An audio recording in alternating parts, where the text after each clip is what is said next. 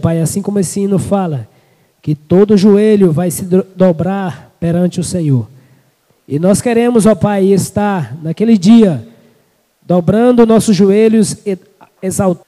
Só que quando Deus me deu esse texto novamente, Ele me deu em uma, em um contextualizando tudo diferente. E você hoje vai ver esse texto na perspectiva do qual o Espírito Santo tem me dado a oportunidade de pregar esse texto. Esse texto tem marcado muito a minha vida porque eu sou muito admirador do Bulhon. E o Bulhon diz assim: se você, se você fez um texto, ele não impactou, sua, impactou a sua vida, por que você vai pregar ele?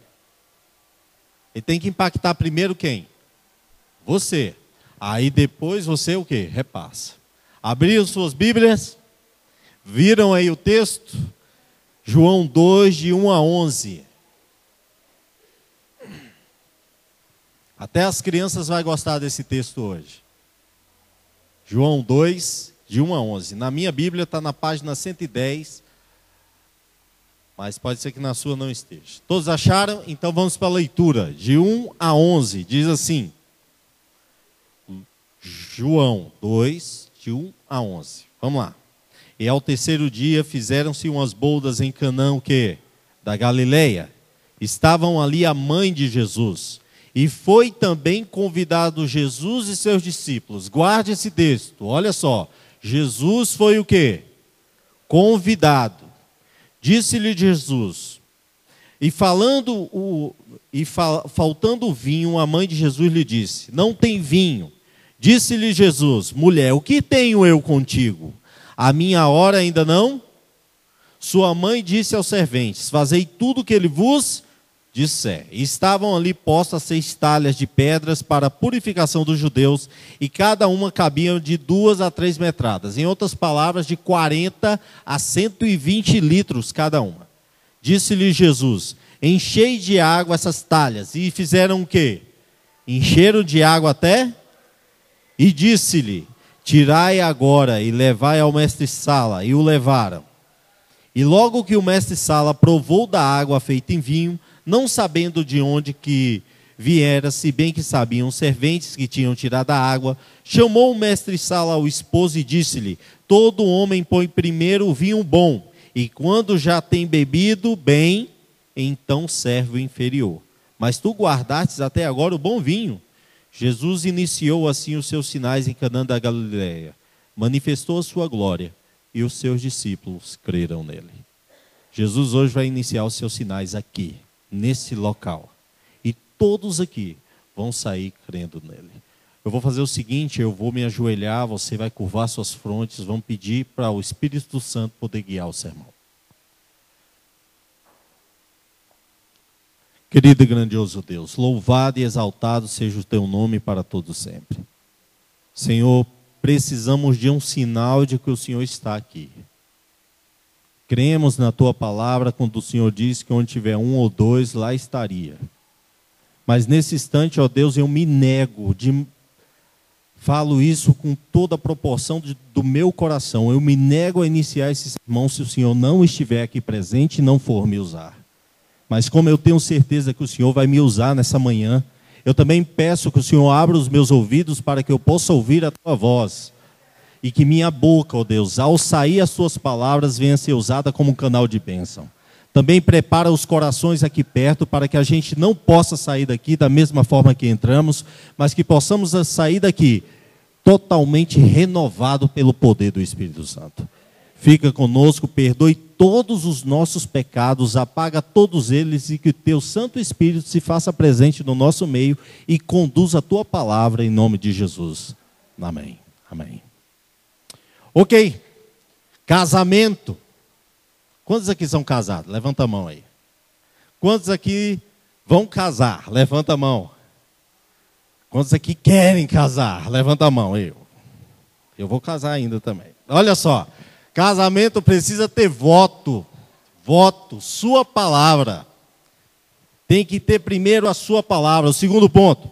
Os dois se tornam o quê? Uma só carne. Um vive para fazer o outro feliz. O casamento é assim: você não casa para ser feliz, você casa para fazer o outro feliz. Isso serve para a mulher, isso serve para o homem. O homem entra para fazer a esposa feliz, a mulher entra para fazer o esposo feliz. Automaticamente, essa junção dá tudo certo. Olha só, tem que ter decisão, fidelidade e muito, mas muito sacrifício. Muito sacrifício. Olha só, significado do casamento no termo jurídico, quer dizer assim, união voluntária de um homem e de uma mulher nas condições sancionadas pelo direito, de modo que estabeleça uma família concreta. Homem, mulher, filhos. Essa é a regra e o padrão original de Deus. Está escrito na Bíblia: homem, mulher, filho. É a ordem dos fatores altera todo o produto. Homem com homem, infelizmente, não gera filhos. Mulher com mulher também não gera filhos. Para Deus, família é homem, mulher, filhos. E olha, no contexto familiar, todos têm sua responsabilidade. Todos. Vamos lá. Primeiro começa para o homem. E lá vai as cutucadas, os... Agora começa, né? As mulheres sempre dando um cutucãozinho no homem. Olha só. Homens, Efésios 5, 25. Maridos, ame cada um a sua mulher, assim como Cristo amou a igreja e se entregou. Em outras palavras, se tiver um assalto, a mulher corre, o homem fica. Se tiver de morrer, é ele. Ele se entrega. Aí você pode falar, poxa, Rogério, é, é, é você mesmo. Responsabilidade. O homem tem mais responsabilidade. Colossenses 3,19 diz assim: Maridos, ame cada um ama sua mulher e não trate com amargura. Gente, infelizmente, dentro da igreja, nós temos visto o machismo tomando conta. E muitos acham que porque é homem, podem maltratar a mulher, que ela é o sexo inferior. Deixa eu falar, não. Não existe machismo no termo bíblico. Ela foi escrito numa época machista, mas a Bíblia não é machista. Os princípios não são machistas. E, infelizmente, eu tenho percorrido muitas igrejas e eu tenho muito a dizer, não desses líderes daqui, porque eu gosto muito de Silvanei, todos eles eu gosto. Sou muito puxa-saco daqui. Mas tem muito livre maltratando as suas esposas por aí. Aí depois perde acha ruim. Aí olha só. E aí o que? Não maltrate, trate bem. É isso que Deus está pedindo para você. Agora vem para as mulheres também. Já vi as cotoveladas mesmo, para os homens. Provérbios 19, 14 diz assim: Casas ricas herdam-se dos pais, mas esposas prudentes vêm do Senhor. Significado de prudente, que não oferece risco e perigo. O homem vai trabalhar sossegado, porque a mulher que ele casou é uma mulher e tanto.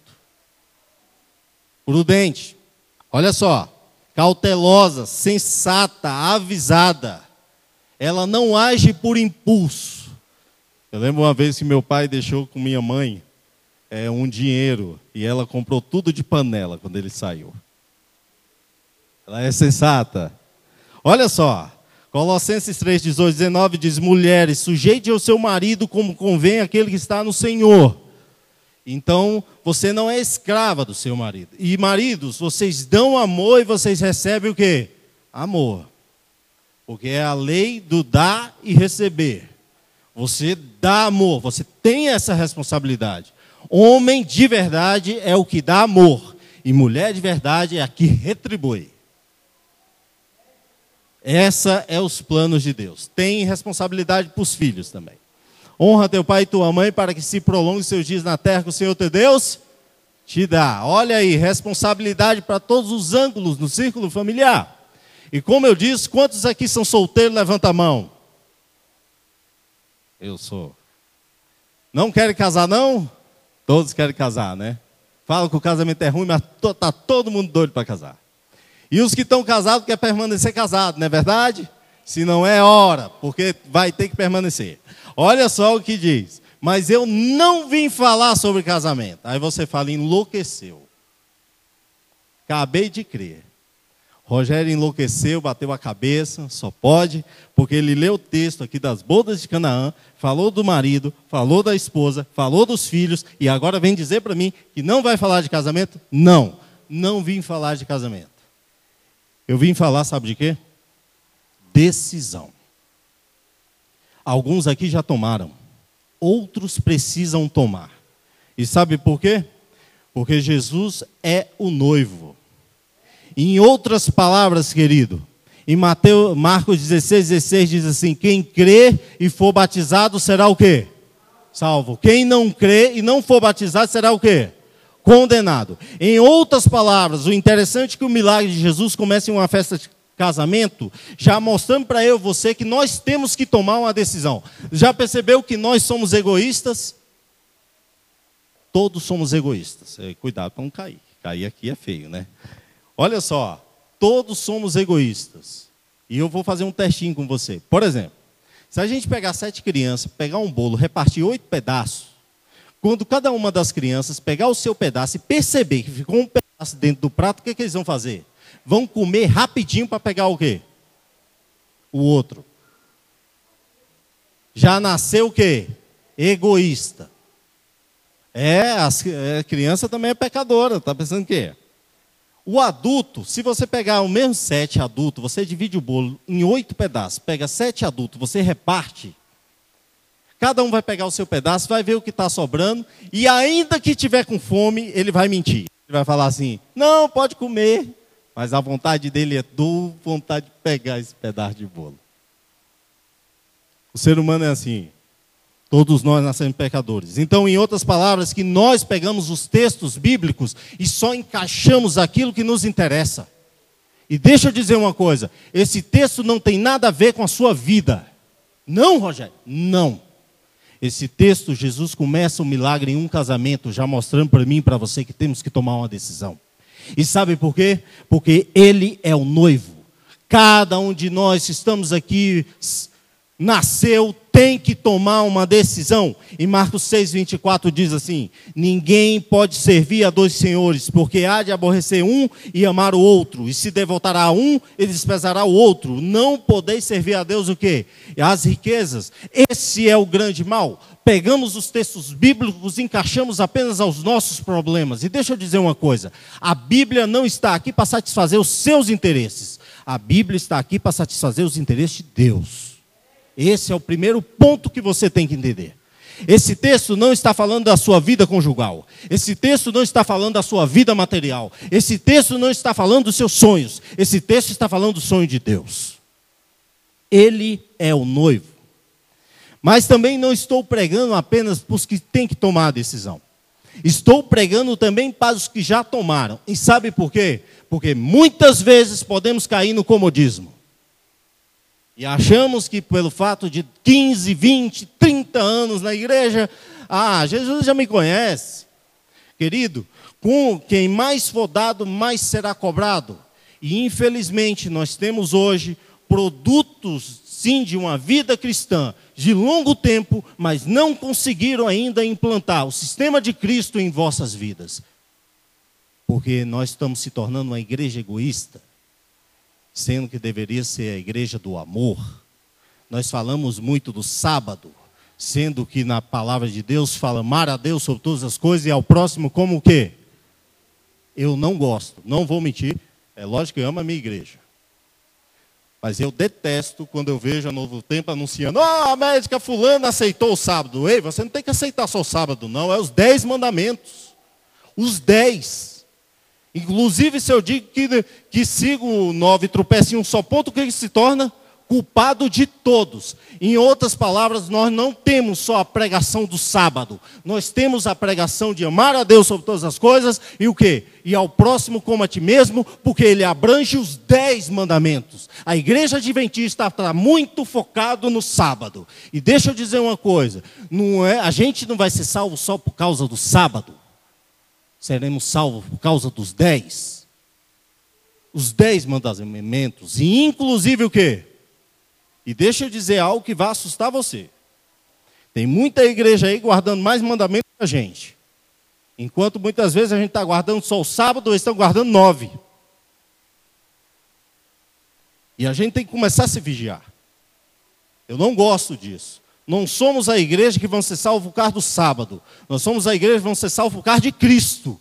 Ele morreu por nós. Automaticamente eu guardo os mandamentos não para ser salvo. Eu guardo os mandamentos porque eu já sou salvo em Cristo Jesus.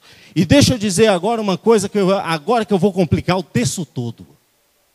Aí você fala, nossa mãe, agora virou uma farofa é, esse texto. Deixa eu dizer uma coisa. O que, que faltou no casamento? Qual foi o problema no casamento? Pode falar, irmãos. O vinho? Todos concordam? Foi o vinho o problema do casamento? Sim ou não? Ficaram com medo. Mas o texto claramente diz que o problema foi o quê? O vinho. Agora eu vou fazer uma segunda pergunta. Jesus como convidado, é bom ou é ruim? Ah, eu ouvi até ótimo, é ótimo, é maravilhoso. Então você acabou de afirmar para mim que o problema do casamento foi o quê? O vinho. E que Jesus, como, casa, como convidado, é bom, é ótimo. E agora eu vou complicar sua cabeça. Mas se eu disser para você que o problema não foi o vinho do casamento, e que Jesus, como convidado, não é bom, preste atenção no sermão. O Espírito de Deus revelará para você e para mim segredos grandiosos que mudará a sua vida hoje, em 2019. E querido, nós temos que nos apegar nos textos. E sabe por quê? Muitas vezes nós estamos não entendendo o que a palavra de Deus está dizendo e automaticamente Deus não está habitando em nossos corações. Como eu disse para você, o problema do casamento foi o vinho. Você acabou de responder para mim que Jesus como convidado é ótimo e eu compliquei a sua cabeça. O problema do casamento não foi o vinho e Jesus como convidado não é bom. E deixa eu dizer por quê? Porque o vinho, ele é símbolo ele, ele quer dizer fertilidade, conhecimento, prazer, iniciação. Vinho também representa a vida, imortalidade, considerado acima de tudo. Em outras palavras, alegria, euforia. Isso sim representa o vinho. Isso é a representação do vinho. O vinho no casamento não podia faltar. Agora, olha para mim. Quando Jesus te criou, ele te fez para isso. Ele te fez não para ser só alegre, ele te fez para ser eufórico de alegria. Os livros de Espírito e Profecia diz que quando a gente for para o céu, nós teremos uma explosão de alegria a cada minuto. Uma explosão. Acredita numa coisa dessa? Ninguém diz amém? Então, por favor, misericórdia. Todos como fomos, Deus nos fez para isso, querido. Deus nos fez para ser felizes mas com a entrada do pecado tudo se desestabelou. Preste atenção na criação.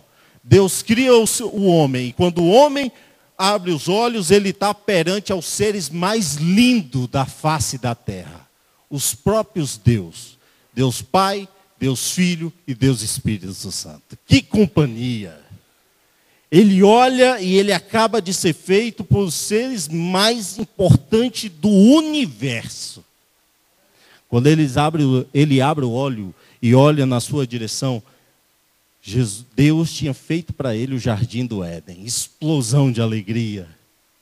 Aí Deus, para poder fazer ele ficar mais feliz ainda, falou: Filhote, agora tem uma responsabilidade para você. Eu, pai, eu sou indigno. Que é isso, meu filho? Sai botando nome nesses animais. E esse e Adão sai botando os nomes nos animais. Aí vê um macaco um bichinho pulando de uma galha para outra, fazendo macacada, ele falou: é macaco.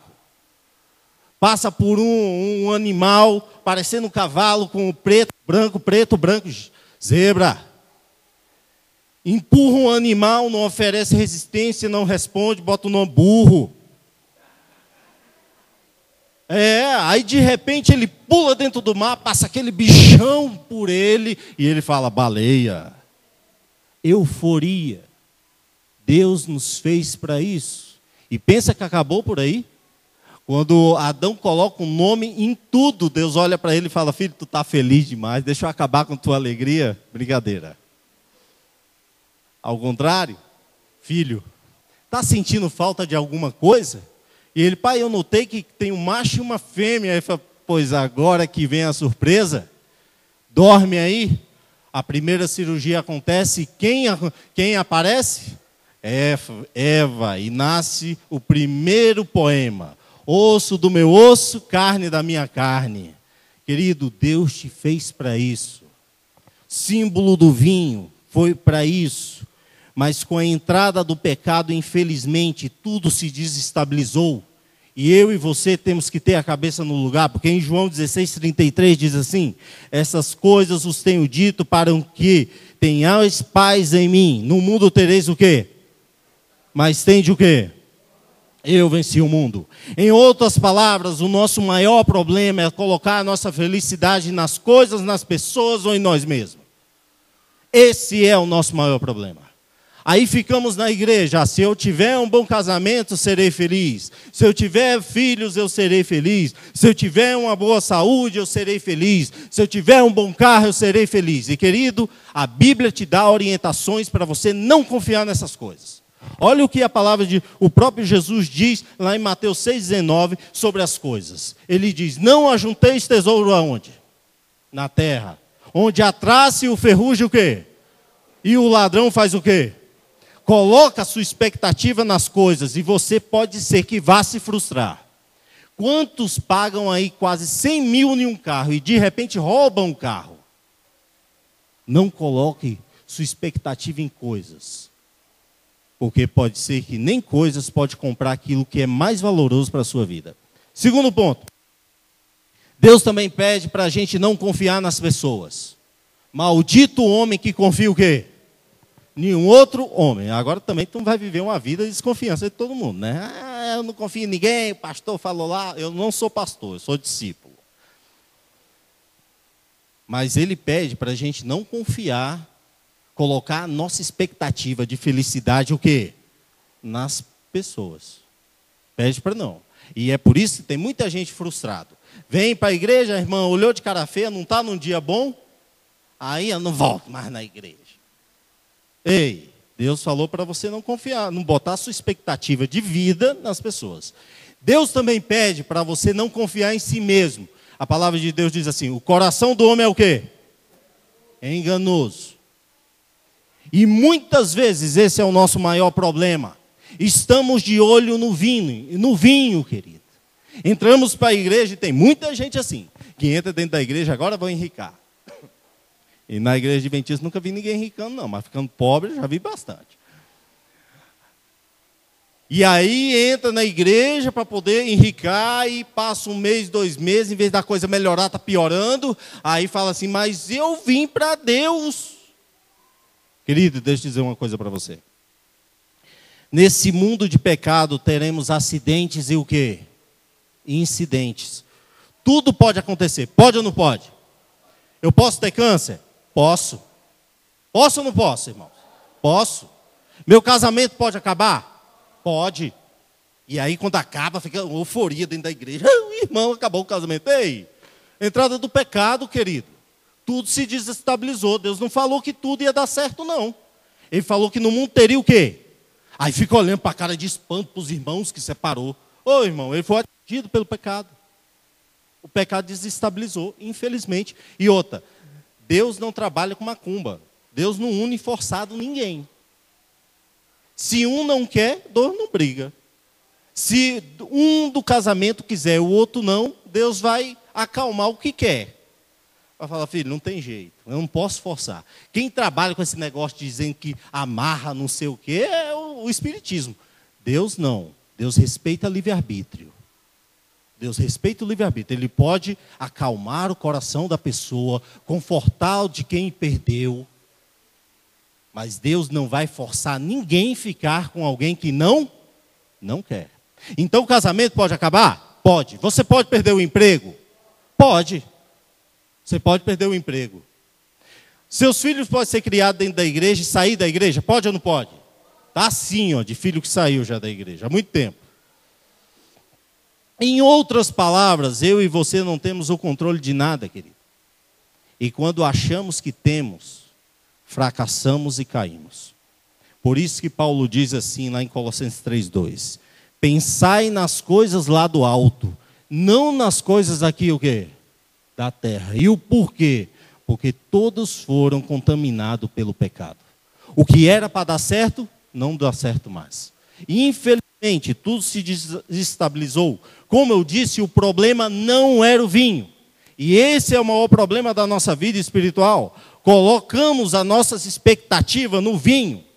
E querido, tiramos as nossas expectativas e a nossa atenção de Deus. E como eu disse, o verdadeiro problema era o local em que Jesus estava. Todos vocês falaram que Jesus como convidado é ótimo, né?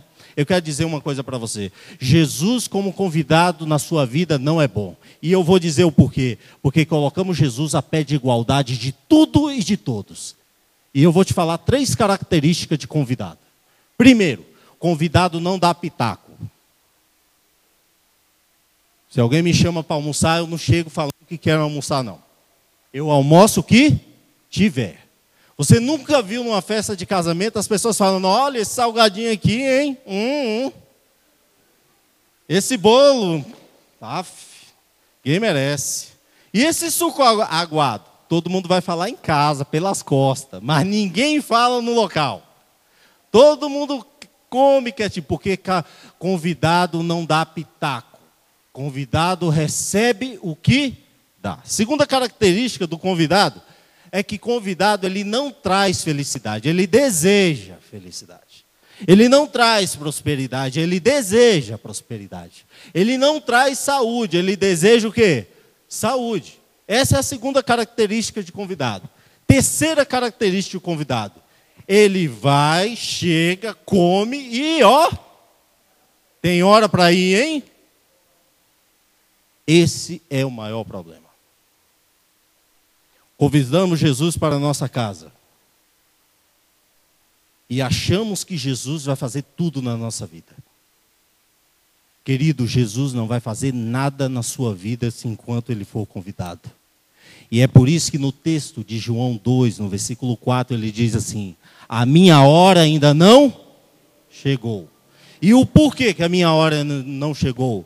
Porque Jesus está a pé de igualdade de tudo e de todos. E querido, isso acontece muito dentro da igreja. Muitas vezes colocamos o púlpito como mais santo do que Deus. Ei, não pode pisar no púlpito. Ei, Jesus vai buscar o púlpito ou vai buscar pessoas? Vai buscar o quê? Pessoas. Então as pessoas são mais importantes. Mas muitas vezes colocamos cargo, púlpito, colocamos bancos da igreja, som da igreja, colocamos dízimo e oferta, tudo a pé de igualdade de Deus. E querido, Deus não pode estar a pé de igualdade de nada, porque Ele é tudo. Olha só, por isso que ele respondeu: A minha hora ainda não chegou, porque Jesus estava ali a pé de igualdade de tudo e de todos. Aí muitas vezes é por isso que a gente fracassa na vida espiritual. O casamento está bom, estou bom com Jesus. O casamento acabou, saí de Jesus. Minha saúde está boa, estou bom com Jesus. Minha saúde acabou, estou ruim Jesus. É, esse fim de semana, conversando com uma amiga minha, e ela estava muito chateada por causa da vida financeira dela concursada, mas acabou se afundando em dívida. E ela falou assim para mim: Eu nem acredito mais em Deus. Aí eu falei assim: É, não importa não, ele acredita em você.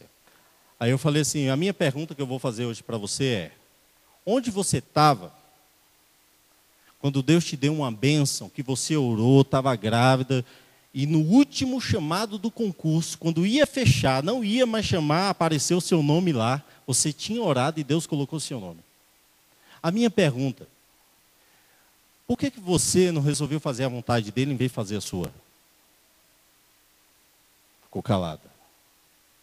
Esse é o problema nosso. Deus nos oferece uma bênção para realizar a nossa vida, nós começamos a fazer a nossa vida o que quer. Aí você casa com quem não quer, porque precisa criar o filho. Ei, querido, deu problema na sua vida, não aumenta o teu pecado e o teu problema não. Espera no Senhor, confia nele e o mais o que? Ele fará. Espera. Mas muitas vezes nós estamos, tomamos decisão precipitada e começamos, Deus nos dá uma bênção para organizar a nossa vida, para ajuizar o nosso. Aí nós começamos a estragar tudo.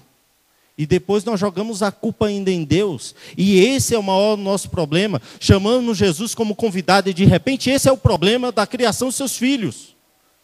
Porque em vez de Jesus ser dono da sua casa, ele é convidado. E Jesus, você só chama ele lá para ver como cria os seus filhos.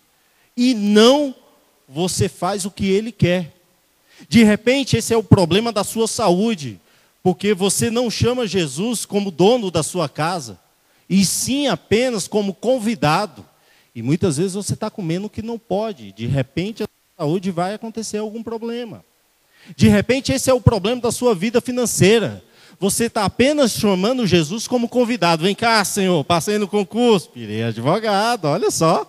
Vem cá, vou convidar o senhor para ir no meu escritório. Querido, deixa eu dizer uma coisa: Jesus não pode ser convidado em sua vida. Jesus é dono dela. Bota isso em sua cabeça. Por isso que Jesus disse: A minha hora ainda não chegou, porque ele estava a pé de igualdade de tudo e de todos. Deus não pode estar a pé de igualdade de tudo e de todos. Deus tem que estar acima de tudo, porque Ele é tudo. Eu já vi muita gente chegar aqui na frente da igreja e falar assim: Ah, meu marido está me pressionando muito. Eu pensei até em desistir. Desiste do marido, mas não desista de Deus, porque Ele é tudo. Desista de qualquer coisa nessa vida mas nunca desista de Deus, porque Ele é tudo. Por isso que Jesus diz: a minha hora ainda não. Estava todo mundo de olho no vinho. O vinho era mais importante que o próprio Jesus. E querido, quando nós automaticamente é, fazemos bagunça nas ordens, as ordens dos fatores alteram todo o produto. Jesus, como convidado, ele não pode fazer nada de sua vida. Sabe o que Jesus tem que ser em sua vida? Anfitrião o significado de anfitrião. Aquele que oferece e paga as despesas. O dono da casa que recebe os convidados para qualquer evento. Não é à toa que a palavra de Deus diz assim em Mateus 6:33, buscar em primeiro o quê? O reino e todas as coisas o serão o quê? Em outras palavras, você busca primeiro a ele, porque ele é tudo. Ele está em primeiro lugar. Esse é o maior problema da nossa vida espiritual. Colocamos as coisas em vez de Deus. E automaticamente as ordens dos fatores alteram todo o produto. Maria percebe isso muito claro. Maria pega automaticamente. Quando Jesus olha para ela e diz assim: A minha hora não chegou, Maria entendeu muito bem o recado. E sabe por quê? Porque Maria entendeu ela pegou, subiu na mesa e deu a ordem: Fazei tudo o que ele vos. Em outras palavras, ele se tornou o dono da festa. Quando eu e você colocamos Jesus como dono da nossa vida, milagres acontecem. Tira Jesus de convidado, coloca ele como dono. Maria entendeu muito rápido. Maria subiu na mesa e olha, dá até uma impressão de que parece que Jesus deu uma certa patada na Maria, né? Quando fala assim, mulher, a minha hora ainda não chegou. Mas deixa eu falar, era isso mesmo. E sabe por quê? Apesar de Jesus ser filho de Maria, ele era Deus e ele veio salvar, inclusive o quê? E muitas vezes nós chamamos Jesus apenas para satisfazer os nossos desejos. Deus não está aqui para satisfazer os nossos desejos, Ele está aqui para satisfazer os desejos dele. É por isso que ele morreu por você porque você é o maior sonho de Deus. E deixa eu dizer uma coisa: Maria compreendeu rapidamente. Maria subiu na mesa e disse: Fazei tudo que ele vos disser. Tira Jesus do convidado, coloca como anfitrião e você vai ver que o milagre vai acontecer. Está passando por problema no casamento? Coloca Jesus como dono do seu casamento. Está passando um problema na criação dos seus filhos? Coloca Jesus como dono da criação dos seus filhos. Está passando um problema na saúde? Coloca Jesus a partir de hoje como dono da sua alimentação. E você vai ver que o milagre vai acontecer. Jesus agora está no local que deveria estar. Jesus tem que ser tudo, jovem, criança e adulto e velho. Em Eclesiastes 12:1 diz assim: "Lembra do teu criador no dia da tua?" Eu só gosto da palavra lembra do teu criador. E sabe por quê? A, lembrar do Criador faz eu e você se colocar no nosso lugar. Primeiro, Ele é Deus, eu sou criatura. Ele é Criador, eu sou criatura. Cada um aonde? No seu quadrado. Não tente invadir as coisas. Ele é Deus. É a Ele toda honra e o quê? E toda glória. É a Ele. E querido, lembrar do Criador muda tudo. Sabe por quê? Porque quando eu estiver no áudio da vida, que todo mundo estiver me aplaudindo e falando, olá, o Rogério virou um grande advogado todo mundo estiver me aplaudindo, eu vou falar, gente, que toda honra e toda glória é para Ele. Foi Ele que me colocou aqui. Lembrar do Criador também me ajuda quando estiver lá embaixo. Tudo desabando. Mas eu olho para Deus e falo assim: Tu me deu, tu tiraste. Louvado seja o nome do Senhor. Toda honra e toda glória seja para o Senhor. Quando temos esse comportamento, automaticamente nós tiramos Jesus de convidado, colocamos ele como dono. E, foi, né, e isso Jó entendeu muito bem. Quando ele falou: Nu eu vim, não voltarei. Tu me deste, tu tiraste. Louvado seja o nome do Senhor. Nós muitas vezes colocamos as nossas expectativas nas coisas, nas pessoas ou em nós mesmos. E automaticamente, se nada disso dá certo, nós não acreditamos em Deus. hoje a palavra de Deus está nos convidando a não colocar Jesus como convidado, mas sim como dono. E aí sim o milagre vai acontecer. Já que vivemos hoje, será que não é por isso que vivemos uma tristeza espiritual? Porque apenas estamos convidando Jesus para a nossa casa e não estamos dando controle da casa para ele? Quando aquela festa tinha tudo para fracassar. Mas quando Maria olhou e falou assim: Fazei tudo o que ele vos disser. Eles tiraram Jesus de convidado, colocaram como dono, o milagre aconteceu. Jesus hoje está disposto a fazer um milagre aqui na sua vida. De repente, Jesus está querendo hoje fazer o que é mais especial. Rogério, o que é o mais especial na sua vida hoje? Jesus hoje está querendo mudar a sua vida espiritual. Jesus hoje está querendo que você ore e acredite que Ele ouviu.